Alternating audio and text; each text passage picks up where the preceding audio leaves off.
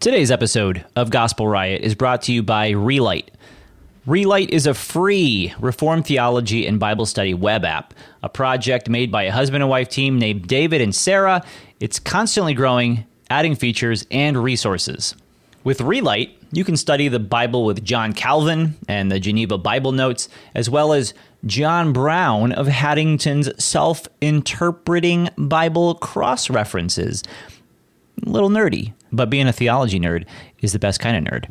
Relight lets you study systematically. It has the Westminster Standards, the 1689 London Baptist Confession, Keach's Catechism, the Belgic Confession, and many more. One of the best features is the ability to open scripture references in line. So if a commentary, catechism, or other resource mentions a scripture passage, you don't need to open a new tab, you just tap it and it opens. And then you tap it again and it collapses. I myself can tell you that the interface is so easy that it really does encourage you to read the scripture passages that are being referenced. And reading more scripture, isn't that the goal? Isn't that always the goal? What more can I say? Relight.app. That's R E L I G H T dot A P P. Relight.app. Hey, Les, this is Chuck Murphy. Got a question for you. What candy did you steal from your kids on Halloween? Or did you? And what is your favorite candy bar? Hope to hear you soon. Bye. Halloween. Wait, first of all, let's deal with this Halloween situation. I thought we were Christians. I did dress up as a pirate for Halloween. So um, I don't think I like to celebrate Halloween. I kind of think I shouldn't celebrate Halloween, but I still do celebrate Halloween. So this is uh, this is me. This is me bearing my soul and being honest with you. Um, uh, I, it, hol- holidays in general, I, I kind of deep down, I sort of struggle with them, but um, I haven't put them to rest. When we talk about Christmas, that's the one that I feel like uh, one day uh, when Christmas becomes too overwhelming, I'm just going to be able to pull out my uh, you know serious Christian card and just cancel the holiday altogether. But uh, as of now, I still I still get the warm the warm and fuzzies. So uh, I kind of I still roll with the punches for for Christmas. Um, but I still have some special rules around Christmas that uh, that you know we'll probably get to as we get closer to that particular uh, time of the year, the most wonderful time of the year, some might say. Uh, so candy bars. Well, I like chocolate. I like coconut. Now, people who like chocolate and coconut, they're typically going to go with an almond joy. Get that almond out of my candy bar. This one sad, stupid almond, get it out of there. I don't need it in my candy bar. But what is delicious is chocolate, except not milk chocolate because milk chocolate is awful because it's just sugar. I don't want to taste sugar. I want to taste that bitter, delicious darkness of chocolate. So I want dark chocolate covered over delicious shredded coconut. So you know what I'm talking about, baby. I'm talking about a mounds. So yeah, my kids know that when they get those mounds, that's dad's that's dad's candy. Come to think of it, mounds are dark on the outside, light on the inside. That's like the nature of man after conversion. We are a sinful creature on the outside, but on the inside, we're this redeemed soul. How about that? If you'd like to leave a voicemail for the show, you can call 772 324 9328. Any kind of voicemail. Dumb ones, uh, smart ones, theological ones, ones about candy bars. Uh, but just remember that I'm not your pastor. I have no spiritual authority over your life. So you just take it all with a grain of sand, salt, sand. No, definitely salt, a grain of salt. One more favor. If you could, please go over to iTunes and leave a five star rating for the show. That way it kind of gets higher up in the, especially right now, the, the new release charts. Uh, so uh, it, people can get exposed to it. They can see what we're doing here because uh, the whole purpose is to help people you know, get better theology, get better apologetics, get stuff like that so they can take the kingdom by storm. The more people that see that, the better. Today's episode, we're talking about the nature of man. Who who are you talking to when you're evangelizing? Like, what's going on in their heart? Uh, what do you look like now that you're a Christian? And ultimately, uh, what do our hearts look like when we're in heaven? All that and more today on Gospel Riot.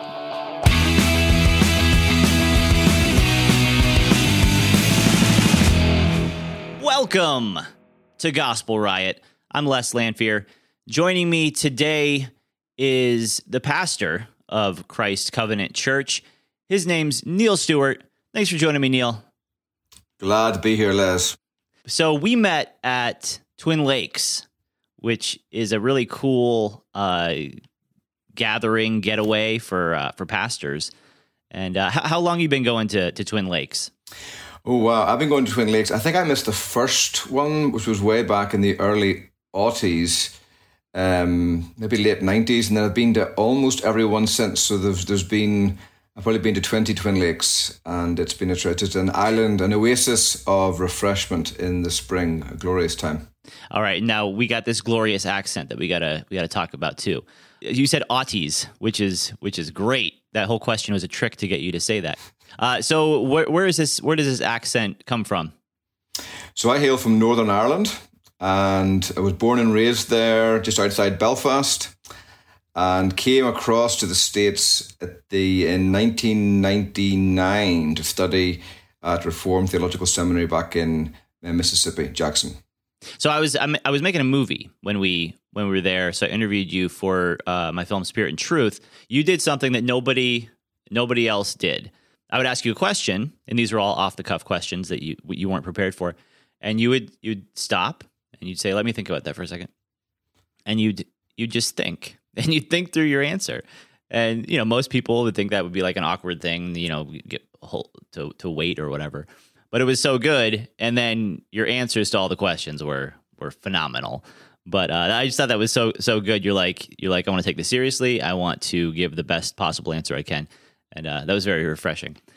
Praise the Lord. Well, it was, I really, was, I really enjoyed the time together. You were asking great questions, and uh, it was a wonderful privilege to be part of that uh, documentary. It was tremendous. My, my congregation have loved it. We plan to we actually just build a new fellowship hall. The Lord's given much growth here, and we're extending our facilities in every direction. And when we open our new fellowship hall, we plan to show uh, spirit and in truth because it uh, so highlights uh, the the basic um, thrust of our ministry that we gather to worship God, that worship is our verb and it's the key thing that we do because it's who we are. We are those who worship in the spirit and glory in Christ Jesus and put no confidence in the flesh. Mm.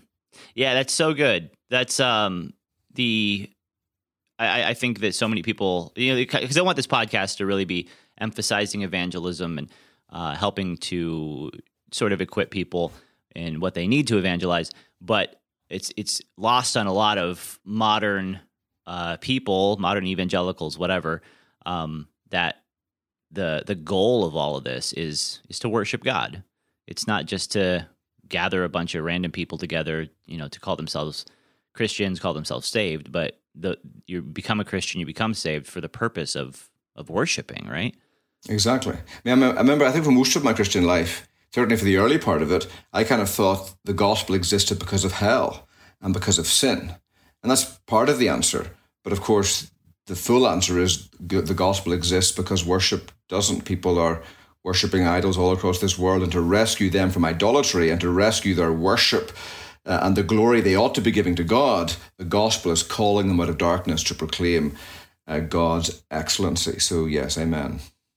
All right. Well, we should probably do a whole episode just on that subject in the future. Uh, and all this stuff ties together, obviously. Yes. Um, but today, the nature of man.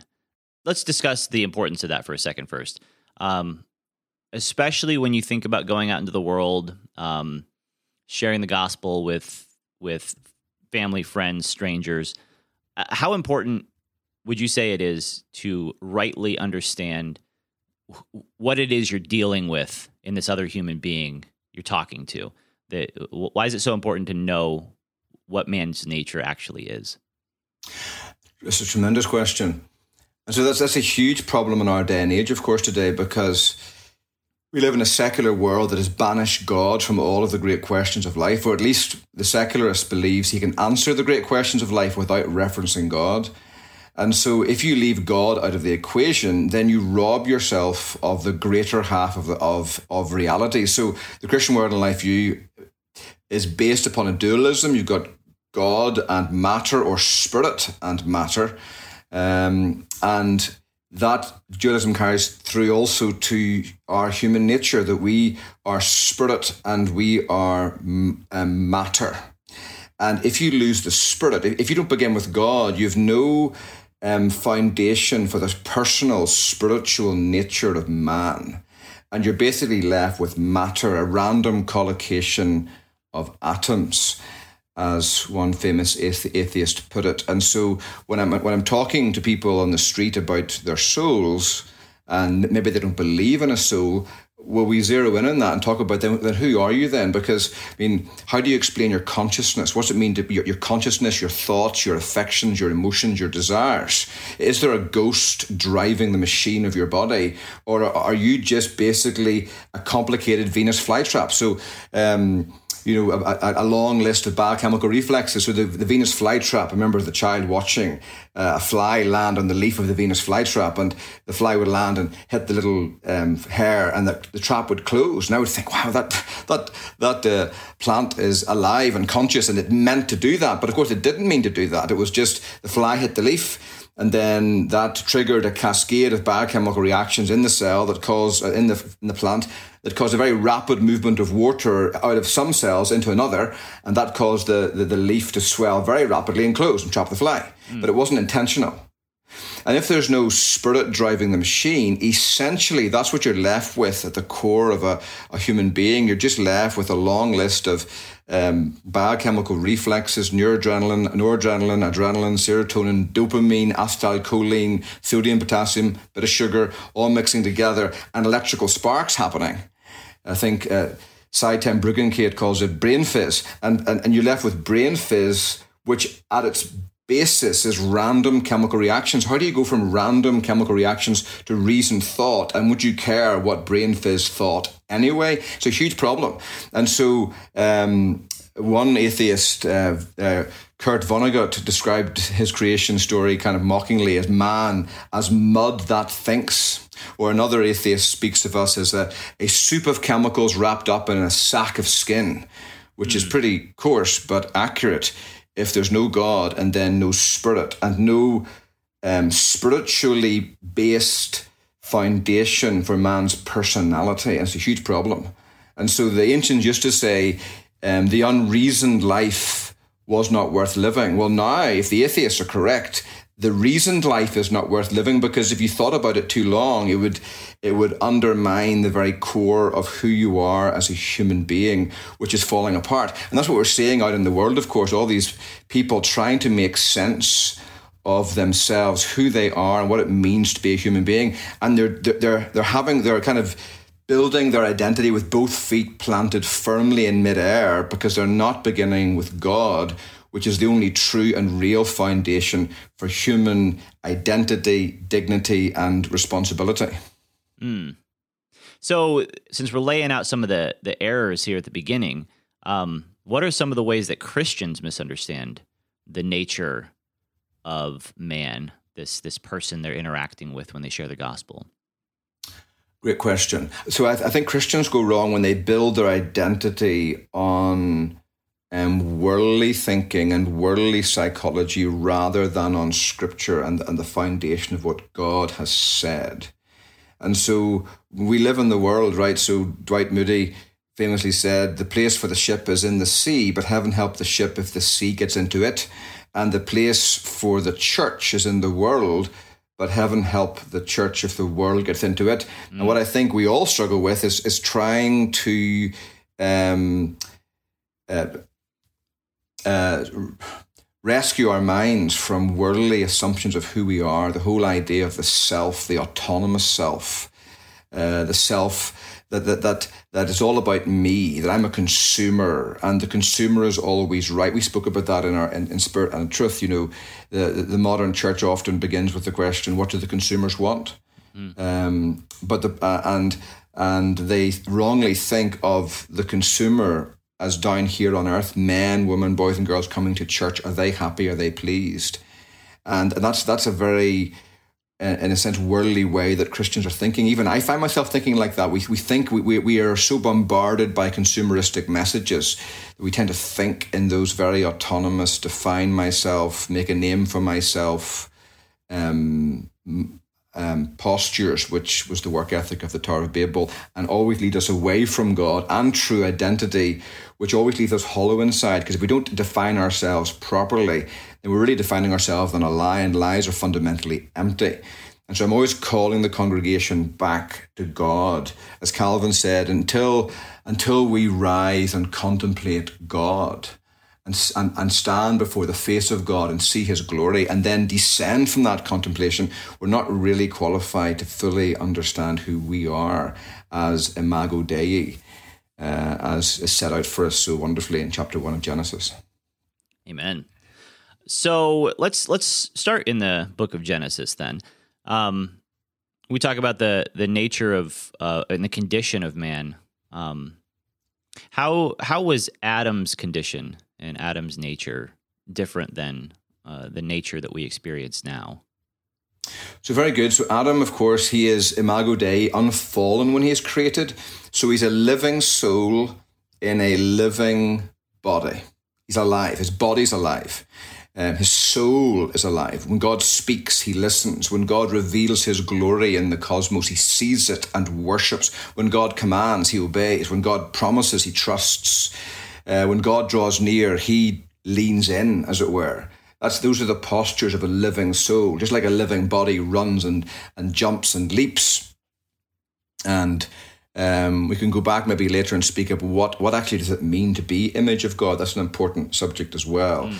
Um, but let's let's follow this line of thinking. So living, and I actually use this quite a lot. One of the most amazing conversions I've ever seen in person was a young atheist lad I was talking to in Panera Bread back in uh, Savannah um, on the 7th of October 2014. It was my son's seventh birthday. Another boy in our church, another teenager, or sorry, college student in our church was killed in a car accident that day. And then this young lad, who was a child of the church but has fallen away and become an atheist, we're having uh, lunch in Panera.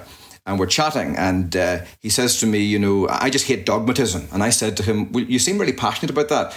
Uh, how badly do you hate dogmatism? And he goes, uh, I am dogmatically opposed to it. And I said, ah, there you go. It's hard not to be dogmatic about something, isn't it? And then he said, in a moment of candor, he said, you know, I've tried to live the Christian life, it just doesn't work. I said, okay, so let me, uh, can I explain to you why that might be the case? He said, yes. So I, I went through that line of thinking. I said, so allow me to just assume the Christian position. The Bible says that you and I, before we are born again, before God breathes life into our souls. We are actually in this world now a dead soul in a dying body. Now, it wasn't always that way. When God made Adam in the garden, it was he was a living soul in a, a living body. And God said, In the day you eat of the tree, you will surely die. And when Adam sinned, he walked away from God. He disconnected his soul from the life giving presence of the living God, which is the precondition for spiritual life. And in that moment, God says, You will die. Dying, you will die. And Adam met the tree, and he probably thought, Well, I didn't die. But he did. He died in his soul. He became a dead soul in a dying body. The, the body's catching up with our soul. Now, I said, mm. Let's go back to you. So, if that's true, okay, dead soul, dying body, that's pretty hard to figure out because I, mean, I remember being like that myself. Um, so, how can you be you think i'm alive? I'm not dead. Well hold on. So i said to him okay so you've got a dead so dead body. If i had a heart attack now drop dead on the ground my body would be dead right? It wouldn't have the life god intended but it wouldn't cease to exist. It just wouldn't have the life god intended it to have. So the eyes that god meant to see wouldn't be seeing. The ears god meant to hear wouldn't be listening. The lips that God meant to speak wouldn't be speaking. The hands wouldn't be moving. The lungs mo- breathing, heart beating, all those things, right? Wouldn't be happening. It'd be there, but it wouldn't have the life God intended it to have. Now, I said, think of the soul. A dead soul is there, but it doesn't have the life God intended it to have, right? Um, so, what's a living soul? I explained what I just said to you about seeing the glory and worshipping and hearing the word of God and responding. And when God prods us, we feel something. A dead soul exists but doesn't have any of that. God reveals his glory and sees nothing particularly important. He might see a beautiful sunset, but doesn't see the glory of the Creator glowing in that sunset or um, God's word is heard and it, he finds all these reasons to ignore it. God makes a promise, laughed at it. That sounds silly. Here's about the resurrection of Christ. That just seems stupid to him, right? And so You can be dead in your soul, but still existing and walking about in this earth. And I said to him, You must be born again. Jesus said, Unless you're born again, you cannot see or enter the kingdom of heaven. You're blind to it and you're dead to it. You can't come because you won't come. And it's because you won't come that you can't come. You're a dead soul in a dying body and you need life. And I, am not joking you. I said that to him, atheist, right? And literally he started. You'd think he'd been electric, shocked. He looked at me, he said, I want to spend the rest of my life glorifying God. How do wow. I do that? I almost fell off the chair. Wow. That's never, ever happened to me before. It's like, it was amazing. So we went to the car and we wow. prayed, and he just prayed this prayer, tears dripping down his face, saying, Lord, all my life my parents taught me, and I hardened my heart to it. And I did it. You know I did it, that I hardened my heart to the gospel and truth. I knew it was true. I hardened. And he was saying this. I'm thinking, he's praying with more spiritual life and knowledge than I hear many Christians pray. He's saying, Lord, have mercy upon me. And he was just, it was incredible hearing all of this truth that he'd been taught over the years suddenly come online in his mind and uh, he was a better theologian than many Christians, than many you know professed Christians. And that's that's the spiritual life is back in the soul, exactly. And, but it's still in a dying body, right? So dead soul, dying body, living soul, dying body, and then when Christ returns, we become living souls in the power of an endless life. That our body shall be alive forevermore, back again in the life giving presence of the living God, which is one of the things I love about the Christian faith because it honors both the soul and the body, which is just tremendous. Mm-hmm. So, um, that I use that's the illustration I use all the time. Ephesians two, we were dead in our trespasses and sins, in which we walked according to the course of this world, according to the prince of the power of the air, the spirit that does not work in the sons of disobedience. Among them, we too all once walked in the lust of our flesh, indulging the desires of the flesh and of the mind. So our desires are warped. Our mind is, we do what seems good to the mind, what looks good to the eye, what feels good to the body. That's what drives us. But behind it, the devil is at work, stirring up dark desires as people like dead fish being swept down a polluted, toxic stream of industrial uh, waste, mm. being swept along with the world. And yet Christ comes in and says to these dead fish, You shall live. And then they can swim upstream and, and away and up and out uh, in the power of a endless life. Mm. So before the fall happens, uh, we we have Adam. We have Adam in the garden, and you mentioned that he was made in the image of God, and that's something that we talk about a lot. Um, and I I think a lot of people maybe aren't aren't uh, nailing that down a lot, even in their minds. Even even I, you know, I have I have some idea of what it means to be made in the image of God. Could you help us unpack what what, what does it mean to be made in the image of God? Great question, Les. So let's see. Um, so, image of God. So, at basic level, image of God means that there are real concrete parallels between the way God God is and the way we are. Now, of course, God is bigger and better and brighter than us at a level of infinity. So there's an infinite distance separating us from Him, and yet there is at least some parallel. Um, that our minds are designed to think. We can think God's thoughts after Him. God is the great speaker. We can speak. So when I try to explain that to the congregation from uh, Genesis 1, I use a number of uh, R's. Let's see if I can remember them. So, um, first of all, man is relational. So God is relational. He exists in an I thou relationship. God the Father, God the Son, and God the Holy Spirit. So in that beautiful verse in John 1 1, when it said, In the beginning was the Word, and the Word was with God, and the Word was God, or and God was the Word. It's amazing. God is the Word, and the Word existed when only God existed. And yet there's more to God than the Word, because while the Word is God, He's also with God. And the Greek is beautiful. It's not just with as in side by side, but with as in face to face. It's towards. The Word was towards God. So, ultimate reality is a father looking at his son and the son looking at his father in love with no desire or need to look away for something better to occupy themselves with. And then from the father and the son, of course, comes the Holy Spirit. So, you've got this triune community of love, which is reflected in Genesis 1 when they say, Let us make man in our image. And the very name Elohim in Hebrew is a plural noun. So, while God is one, he's also many. He is the e pluribus unum behind all diversity and unity in the cosmos. And that actually that's an idea with consequences because how if God isn't three, then he can't be a God of love because to be a God of love, we have to have someone to give love to and receive love from, which is a problem for the Islamic faith because they have a God who's a monad And therefore, he was by himself from all eternity and by definition happy that way with no need to love or to give love to or receive love from. But the Christian God is different. And so there's an I thou relationship in the heart of God. And when we, we find man made in God's image, even though in Genesis 2 we know the order economically is man made first and then the woman, and there's reasons for that, Paul says in the New Testament. No time to go there. but just in case you might think that because women were made second, they were an afterthought. It's a beautiful thing that in Genesis 1, when you first meet image of God, he's plural. It's almost as if you imaging God can't be a solo sport because there's got to be more of one of you to do it. Mm. And so you've got man and woman, right? So there's a, an I thou relational aspect.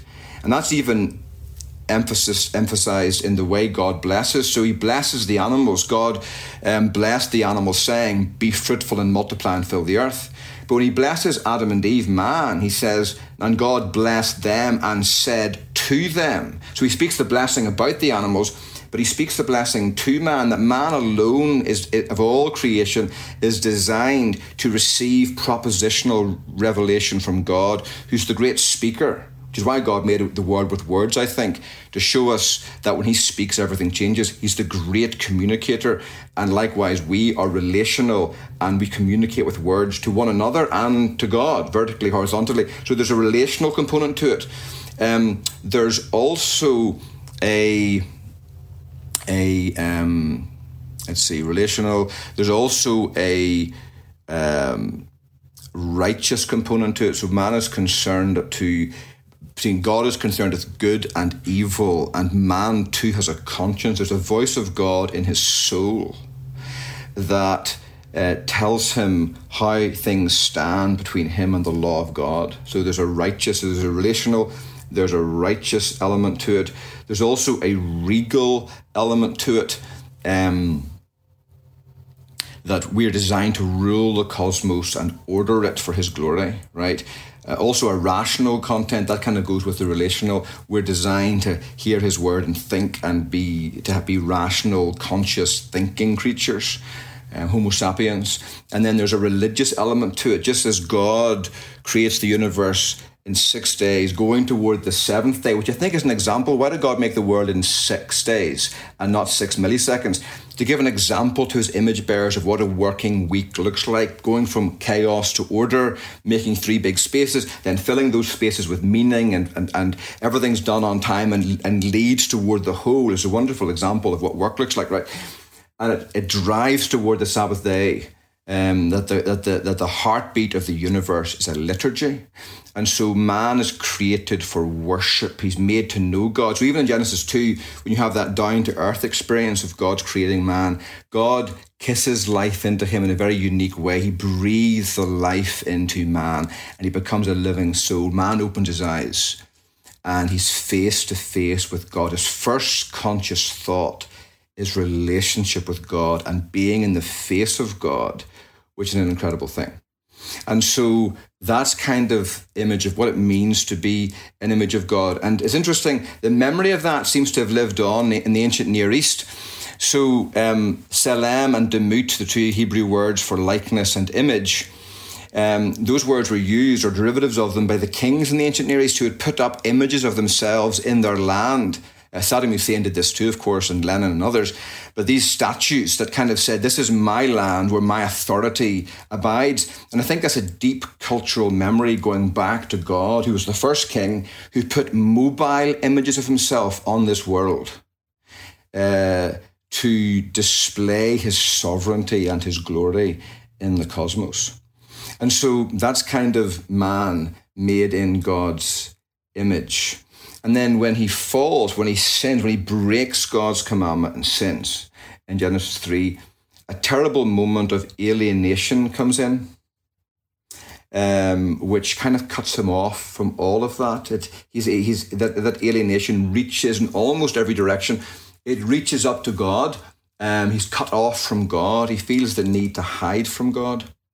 Um, he's alienated from his spouse. They start wearing fig leaves before they sinned, they were naked and unashamed, which doesn't just mean the Garden of Eden was like a nudist colony, but it means that Adam and Eve were happy to be naked emotionally, intellectually, spiritually, physically. There was no fear of being known and to have what was known to be a disappointment. Nothing to be ashamed of. There was just delight in one another's presence. That's gone. They're hiding. And then they're cut off They're from the land. The land's got weeds and all kinds of things growing up, and um, it's a mess. And then they're cut off from themselves. Man is insecure. He's full of fear and doubt and self loathing and concern. So, all of those things feed into the human condition today. And, uh, and we all know it. So, are we still made in the image of God, or has that been completely destroyed? That's, that's a great question. Um, Calvin, of course, one of our, our uh, the great theologians, he's very rhetorical. At times he will speak almost as if the image of God has been totally defaced, but it hasn't been. We're just cut off from the life giving presence of God. Mm. Uh, we're lost boys living east of Eden. We don't know who we are anymore. And so we still think but uh, like the legs of a dead cockroach, there's one lying over in the corner of my office at the moment. You pick it up, but the legs of a dead cockroach they all point inwards, right? Um, so man, dead in sin, all of his thoughts, all of his desires, all of his emotions, all of his hopes and dreams point inwards. He's incapable of loving others or loving God or loving others. Because if we don't give God his place, nobody is safe. And that dynamic is why it's so hard to be married um, just ask my wife. You know, yeah. it's kind of it's so hard to be married to me, um, and uh, yeah, um, all those things because we're selfish. And and even when we do love others, it's generally because I love them because they make my life better. And if they stop making my life better, then we find out just how selfless we're willing to be. Which, of course, the answer is not very much often. Yeah. So I mean, you you talked about this uh, this even evangelistic uh, successful praise God, evangelistic experience that you had with your with your friend. Um, and at the end of that uh, scenario, he he repented and he, he he came to Christ, which is obviously that's what we want in every mm-hmm. evangelistic encounter. Um, but you're also talking about this deadness in, in man, and and now the you know this this very warped uh, image of God that exists in us. Um, so you know how should we be thinking when we're talking when we're sharing the gospel with people if we really in the back of our mind understand that they are they're dead um, incapable of of really any kind of response just like a, a dead body would be? Um, if that's the case then you know how, how how can we interact with these people um, if they're if they're unable to to really do anything about it? Great question. Okay so um, so the only power, so the first thing as, as evangelists, we've got to remember the only force in the universe capable of calling something out of nothing and life out of deadness and light out of darkness is the Word of God. Mm. Which is why we've got to get to the Word of God as early as possible.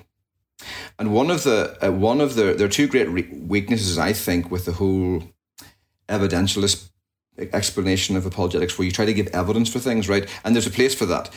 But in the past, well, the first thing is I'm not smart enough. I really, sincerely, I'm not. You have to have all the details in your mind, and, and if you haven't got the details, it doesn't work. And I can't remember them all. It's too hard. But um, the the biggest problem is with evidentialism is you spend your entire conversation trying to justify using the Bible, but you never get to the Bible because you can never justify it because you're just always explaining. And the Bible itself has the power of God and the salvation in it. And so just let the Bible out of the cage. It's an amazing thing. So um, when I approach so the mindset, when I approach, it's a bit like in Brazilian Jiu Jitsu when they're wrestling, there's a reference position called the guard where you get somebody in the guard and you're always fighting to that or from that in the wrestling kind of game. It's a safe place where you can kind of get to and control things from. And, um, and so the, when I'm when I'm evangelizing, I'm always getting to this guard. I'm doing one of two things either I'm explaining the, the unbelieving position is it makes nonsense of life and all of the great things that make life meaningful beauty, love, wisdom, relationship, community all of that just becomes the smoke of chemical reactions.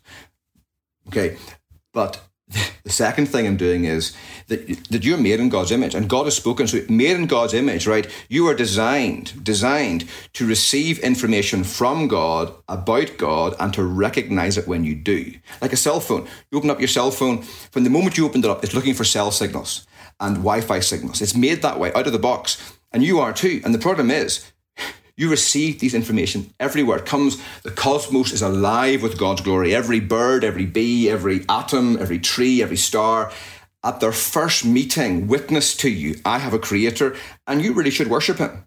Right? So outside, but it's not just outside, inside too. You are part of that creation. So your very being, your conscience, this sense that you ought to behave a certain way and that um, that you should blush because you ought to blush. You should be ashamed of yourself. That those that sense of internal righteousness is there. We all have this sense, right? And that also reveals God's glory. Mm. So then, whenever you hear the word of God, and I'll say this to people, when you when you hear the Bible, you're not hearing the voice of some new God. You're hearing the voice of the God you've always already known from the first conscious moment of your existence. Mm. Love your love your neighbor You've heard that it was said to those of old, hate your enemy uh, and love your neighbor. But Jesus says, love your enemies and pray for them and be the sons of your Father in heaven. And there's a, a well known Muslim convert uh, when he, he wrote the book Son of Hamas. He was involved in the Palestinian terrorist organization. He was given the New Testament by an American by an American evangelist opened it up to the Sermon on the Mount by accident, read those words, love your enemy, and he said, The light of nature rose up inside me and said, This is the voice of God. Allah says, Hate your enemy and kill him. Jesus says, Love your enemy and pray for him. And I just knew in that moment that this was God speaking to me.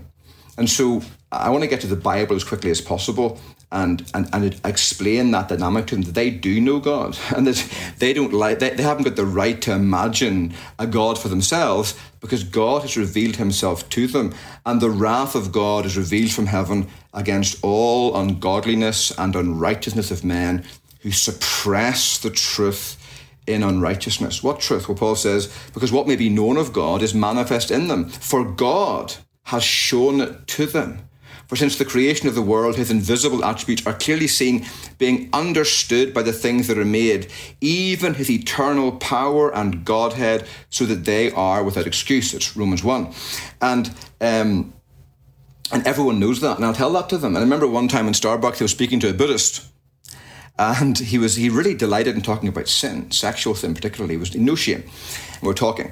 And in the middle of it, I said to him, You know, um, sir, and we're waiting for our coffee. He hasn't got his coffee yet, neither have I. So we're standing in the line talking. And uh, I said to him, You know, I've noticed you, you've no shame talking about sin. But when I speak about judgment to you, you get very uncomfortable. Like when I, when I say to you, it is appointed once for man to die, and after that comes the judgment. Your eyes get really nervous. You look down at your feet and you kind of shift your weight a bit. And he looked at me and I said, do, do you know why you do that? And he said, No. I said, Because you know it's true. And I kid you not, he went, I've got to go. And he turned and he ran out of Starbucks, leaving his coffee on the uh, on the counter.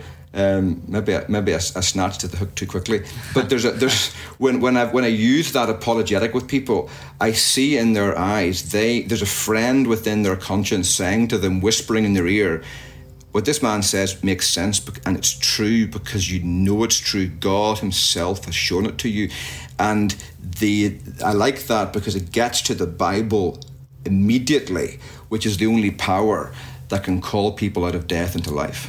So, so you're saying there's sort of this. Uh, so the Bible itself is the only uh, ordained way that that can actually break through the veil, break through the deadness, uh, and and get in there, piercing the yes. heart faith comes by hearing, and hearing by the word of Christ. Yeah. So when Christ speaks, there's creative power there. Just like with Lazarus in the tomb, and Jesus says, Follow me. Or you remember hearing a great sermon by one of my heroes, Ted Donnelly, on the human will in Christ from John 5. It's on sermon audio.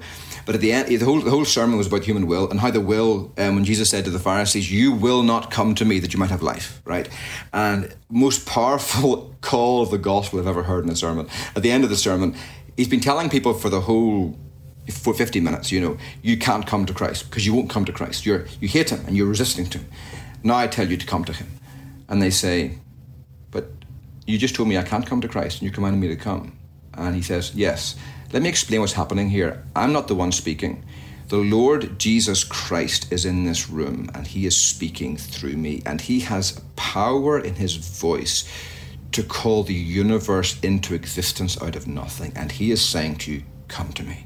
And then he says, Use the illustration of the man with the withered arm. There's a man in Mark's gospel, withered arm. We don't know his name. We just know him by what he could not do. He could not stretch out his arm, it was withered. What did Christ say to him? Stretch out your arm. Huh.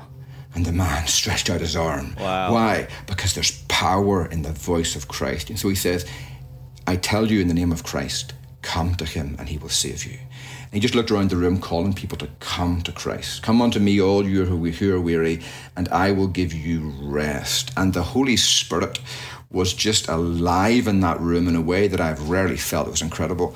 And it was true to the gospel and true to the nature of man in sin.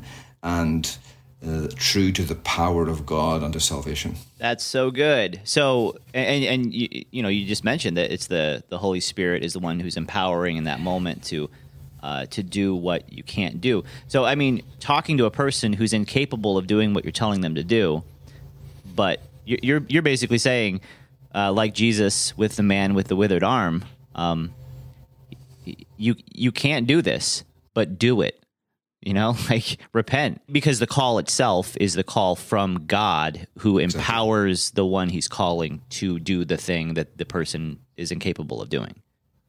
Yes the word i love in john 6 jesus says no one can come unto me unless the one who sent me draw him. And the he, the greek word is drag. It's the word used of the uh, apostles at the end of John's gospel when they drag the huge net bursting with fish up mm. onto the, the bank. It, it, it, it means to, dr- to drag a weighty object that is only inertia and provides um, no um, help to the one doing the dragging. No man can come unto me unless the Father who sent me drag him. But all who come to me, Jesus says, I'll by no means cast out.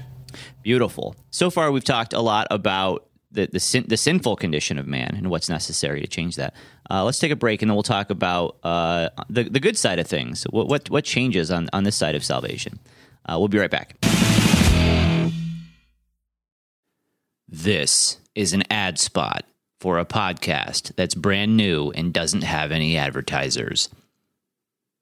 So I'm gonna tell you about some of the things that I have going on that you can help support me uh, in the meantime, hey, but if you're an advertiser, just keep in mind, right here's a little ad spot that uh, that could be all yours. Uh, my name's Les Lanphere. Uh, if you don't know who I am, I am, as far as my career goes, currently, I'm a filmmaker. I made two movies. I made a movie called Calvinist, which is about the resurgence of Reformed theology uh, over the past, you know, 20 years or so, maybe. And uh, then I made another movie. It's called Spirit and Truth, and that movie is specifically about uh, worship and what is it that we should be thinking about when we think about approaching God in worship. So both of those movies are available online, and you can also get hard copies of it. So if you go to calvinistmovie.com or if you go to spiritandtruthmovie.com, uh, you can access either one of those those particular films. And obviously, if you buy those, you're helping support me. You're helping support the the kinds of things that I do. So uh, so please check those out. Ad spot available. Welcome back to Gospel Riot. I'm here with Neil Stewart. Uh, we're talking about the condition of man. This idea of being made in the image of God, Adam in the garden, and uh, something dramatic changes when when sin comes into the world through Adam's sin, um, and now there's a, this fallen nature of man, and you said that it's um, a, a dead soul in a dying body, and there's an there's all kinds of implications to that. Like there's an inability in man to to come to God, and, and this is this is good. You, you so you said I want to get to the Word of God as, as soon as I can, and um, and that's that's the power of God unto salvation. So be, people typically, and even my, I myself, I, I feel this, um, am hesitant to start quoting scripture to, to start talking about the things, and it's just much easier to talk about um, science and you know, like try to prove that a God exists or whatever. It seems like the natural tendency. Um, but but you're saying get in there with the word, cut it straight because now it's no longer your useless human voice talking to a dead person. It's a powerful voice. And we're and we actually have that ability to speak on behalf of God as a prophet, right? Yes, that's very good. And one of the things, so there's no doubt that, that the hardest part of evangelism for anyone, uh, and I find this myself as an introvert, is the first 30 seconds. Getting started is really hard. Mm-hmm. And I think Greg Koukl has got a really helpful, his whole idea of Columbo questions, where um, he, he asks questions from people, like just one more thing, like that kind of. Yeah. The way diminutive yeah. um, detective. And his two questions, of course, are what did you mean by that? And how did you come to that conclusion? Yeah. And uh, I saw a debate last night between Tom Holland, who's an atheist historian, amazing, ancient historian, but coming more and more to see the power of the cross. He also played Spider Man, Tom Holland. A different one. But oh. yeah. and then there's another historian there arguing about Christianity, and he's actually an atheist arguing for Christianity. It's interesting. And they're, they're both making claims, but the other historian, Tom Hall, keeps on asking him, "How do you come to that conclusion?" And the man's got no answers. It's kind of funny. Where, where, where, how do you, how, where do you ground these claims? Where do you find them? And the man, by and large, is lost.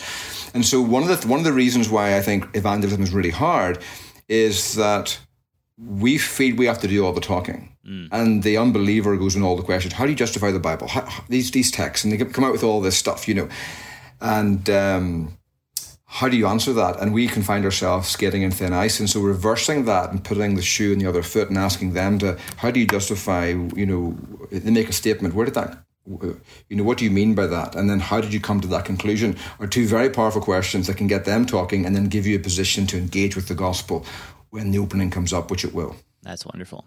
And so uh, when uh, the Lord does speak, when the Lord uh, does cut through that deadness and brings about spiritual life, um, then something else changes. So another dramatic change. Um, what what what is different about the the the the nature of a Christian versus the nature of uh, a, a just fallen man? So great. So in Titus 1, Paul makes that statement to the pure, all things are pure, but to those who are defiled, nothing is pure, but both their mind and their conscience is defiled. And so Paul's contrasting the total depravity of the unbeliever, that every part of our nature, our mind, our affections, our will, our emotions, our conscience, even, they're all defiled. They're all darkened, benighted by sin. Uh, but once the light of God comes into the soul, that changes. We become totally sanctified. Not that we become sinless or perfect, but the light of the gospel touches every faculty of our being mind, affections, emotions, desires, choice making, the will, and the conscience are all enlightened and ennobled by the gospel. Mm.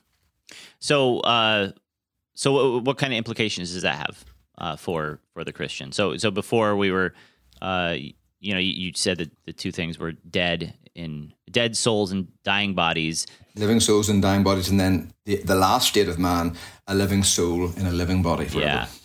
Uh, so, so what kind of uh, real practical implications does that have for for ability for for a Christian? Right. So it all begins with the mind. The mind, I think, is the seat of um, spiritual death in the unbeliever and spiritual life in the believer. So in Ephesians 4, Paul says, to the church, I do not want you to walk as the Gentiles also walk in the darkness of their mind, in the futility of their mind, being darkened in their understanding because of the ignorance that is in them. That's those are all intellectual words, intellectual mind, darkness, ignorance, right? They're cut off from the life of God because of the ignorance that is in them. They become hard. They've given themselves over, Paul says, to the practice of lust with greediness. That's the mind. But he said, You, Christian church, did not learn Christ that way, just as you were taught in him. Because truth is in Jesus, Paul. That's a bit of a paraphrase, but it's in Ephesians 4, I think it's 17 and following. But that the, the mind of the Christian is engaged with truth and the darkness is gone and there's light there. Or as Paul says in Romans 12, that we're to be transformed by the renewing of our mind. Mm-hmm. Um, taking every thought captive to the knowledge of Christ, another part of Paul's teaching. So the mind becomes alive, and from that mind, then we learn to recognize truth and beauty and goodness, and we are drawn toward it. But it all begins in the mind, Yeah. which is why the word is so important. So is that is is that uh, wh- what about like our change in desires? Um, so it, the the the unbeliever uh, has a desire for gratification for sin, uh, and and even uh, you know one one interesting thing, like you know people talk about well, can't unbelievers do good things? And on one hand, you could say they do because they you know they might serve at a soup kitchen and and uh, you know feed the poor, whatever they do. Uh, but at the end of the day, if their ultimate uh, uh, target that they're shooting the arrow at through this good work isn't to glorify God, then they're it's got to be something else. And like you said, the cockroach legs are pointing inward. So you're really satisfying self, right? Yeah. So the expulsive power of new affection. But I still think the mind is central. If you remember the the, the fall of Eve, and also it's re it's re um, repeated with Achan in Joshua. She saw, she took, she ate. She saw that the tree, which God forbid, was good for food and desirable to make one wise. And so the way the soul seems to work, we see goodness, whatever we see as good or think is good, we desire. Our soul is a goodness seeking missile. Whatever we see as good, we desire. Whatever we desire, we pursue and we take. I saw, I desired, I took, right? And so even the devil, so in Milton's Paradise Lost, when the devil falls, there's a tremendous bit where he says, Evil be thou my good. Very insightful by Milton. That even the devil pursues evil because it promises some goodness to him. Wow. Um, and so, what happens when you're converted is your mind learns to recognize goodness and truth and beauty, not apart from God, but in God. And then, recognizing that goodness, we desire it. And desiring it, we pursue it. Well, what about what about this frustration that I'm constantly feeling, and uh, the longer I am as a as a Christian, um, or the longer I live as a Christian, the the more it becomes frustrating uh, that I have these new desires, that I have this this new way of thinking, and yet I am constantly, and it seems increasingly falling short of actually uh, satisfying those desires to glorify God and put put sin to death. So, what's up with that? Great question. So in, in Romans 7, Paul speaks a famous word where he says, I, um, if I do what, uh, sorry, um, the, the good that I want to do, I no longer do. And the evil that I hate, that I practice. Oh, wretched man that I am. Um, that there's this war going on between the spirit and the flesh. And then Paul says this amazingly uh, myst- mystical word, mysterious word. If I do what I will not to do, it is no longer I who do it, but sin that dwells in me.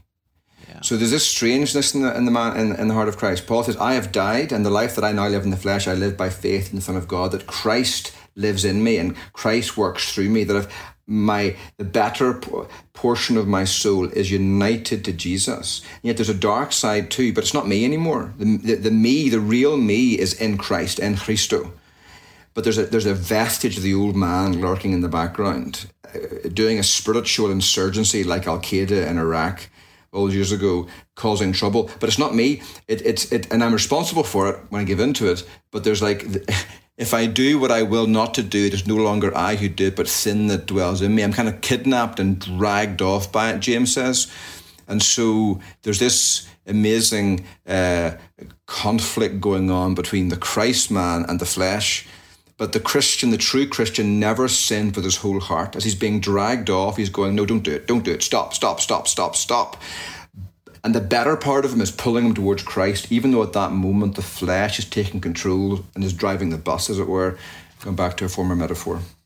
Man, so yeah, that's that's a comfort that I personally need, uh, j- just to to wrap my mind around better. So you're you're saying that um, if our, our identity is truly in Christ, and but this vestige of sin, so like. I, I, I I know you just explained it, but just just to just for help, and I'm sure our audience is uh, experiencing all the same frustrations uh, with struggling with sin. Um, so so really dig that in for a second, since since we're talking about it. Um, the comfort of being, you know, th- of it being sin in me and not me. Obviously, we can't just cast it off as well. You know, it's not me doing it, so it's not a big deal. But uh, how's that a comfort? So um, it's a comfort. So in a sense, right?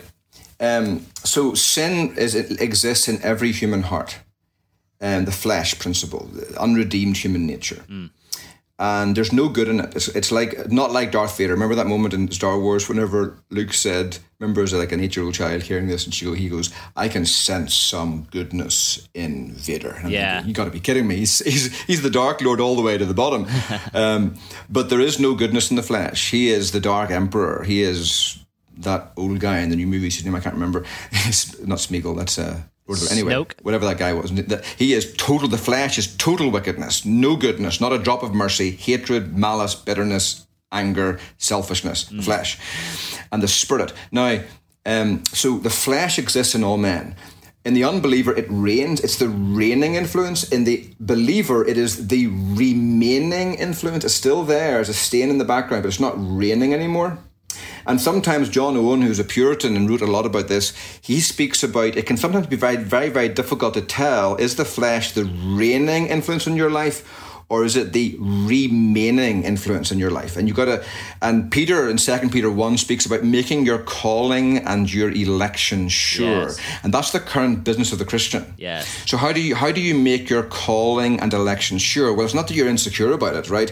But you make your calling and election sure by turning away from sin and turning toward Christ. That, that's the that's the trajectory of a soul making his calling and election sure. If we turn away from Christ and pursue sin, and it becomes a uh, we, we all do that every day, you and me both, okay. But if that becomes the the, the, the, the defining trajectory of our life, sooner or later we fall under the warnings of Paul when he speaks about the flesh in Galatians 6 and elsewhere. Those who practice such things will not inherit the kingdom of God, and we should be alarmed, okay? Uh, have we ever been saved and tasted the grace of God? So we live in the midst of that tension. But there's the promise if you live according to the flesh, you will die. But if you live according to the Spirit, you will live. And so, what I tell myself, what I tell my congregation, is in those moments of madness when you want to sin, okay, um, when you want to sin, uh, the devil tempts us, he reaches through the, door, the, the, the keyhole of our soul, but sometimes we leave the door ajar. Sometimes we'll go on social media and look through, you know, Instagram or somewhere else and hope to find something just a little bit, you know, saucy. Yeah. Because our flesh wants that, right? And in those moments, what do you do when you're being pulled aside? You look to Christ. And it's my testimony. If I've ever called upon the Lord, even in those moments when I'm being dragged off by my sin and deceived by it, mm. I say, Lord, you know that I want to sin now. Mm. And I'm being overwhelmed. I actually want to sin. But Lord, will you help me? Will you remember your promise in Ezekiel that you would put your spirit within me and cause me to keep your statutes and to walk in your ways and do them? Remember your promise in Philippians 2 and to work out my salvation with fear and trembling. Why? Because you are the one who's at work in me to will and to do, to will, to create a new desire and to give me the strength to carry that desire out.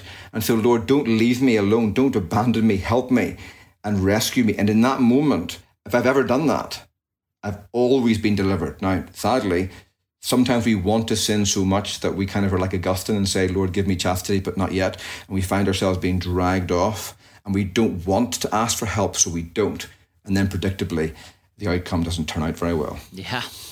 Uh, that that that concept that you're bringing up, making your calling and election sure, and then ultimately, um, you know, having to hear loud and clear the warnings of Scripture. Um, I think that is something that uh, has been lost on on uh, a generation of of people. Uh, it, you know, even the the people that I theologically agree with the most, it seems like um, don't have a great understanding of of that idea. Uh, but so that's something that maybe we'll uh, i need to devote an entire episode to the warnings of scripture and things like that uh, but to, to wrap all this up so thomas boston obviously uh, has this great uh, explanation of the four states of, of, of fourfold states of man Um, so he says that before the fall, we were able to sin and able to not sin. So that's specifically Adam and Eve. Uh, after the fall, man became able to sin, but now no longer able to not sin. So unable to not sin. So now man Yes. can only sin. You're Then- not able not to sin. Yes. Yeah. And so, yeah, able to sin, unable to not sin. Uh, the reborn man is that's us, Christians now living in this world, uh, not yet glorified. We are able to sin and able to not sin. So we're Yes. essentially back to Adam's state as far as our ability to sin. And uh, one day coming, uh, when we're glorified, when Christ returns uh, and we're given new bodies, uh, and I, I probably, well, also we should say that the time that we are, if we die before Christ returns, the time that we're in heaven, we will be unable to sin, right? Not able to sin. let's talk about that the future glorified state uh, which we have much less information on uh, biblically speaking because god hasn't told us all the things that are going to happen in glory but uh, w- what's that what's that uh, final state of man look like Oh, wonderful. Well, so you have the if we die now, our bodies go in the grave, but our soul goes to be with Jesus, and that's in a whole new thought. I mean, what's it like to be a disembodied spirit? Because again, our bodies are the machinery, biochemical machinery that we use to engage with the world. And so my mother has got Alzheimer's disease and her mind is gone, right? But her soul hasn't got Alzheimer's disease, but she can't access memories and she can't um, access reason because her soul seems to have some need of the brain to do that. It's kind of a very, it's amazing. I have no idea.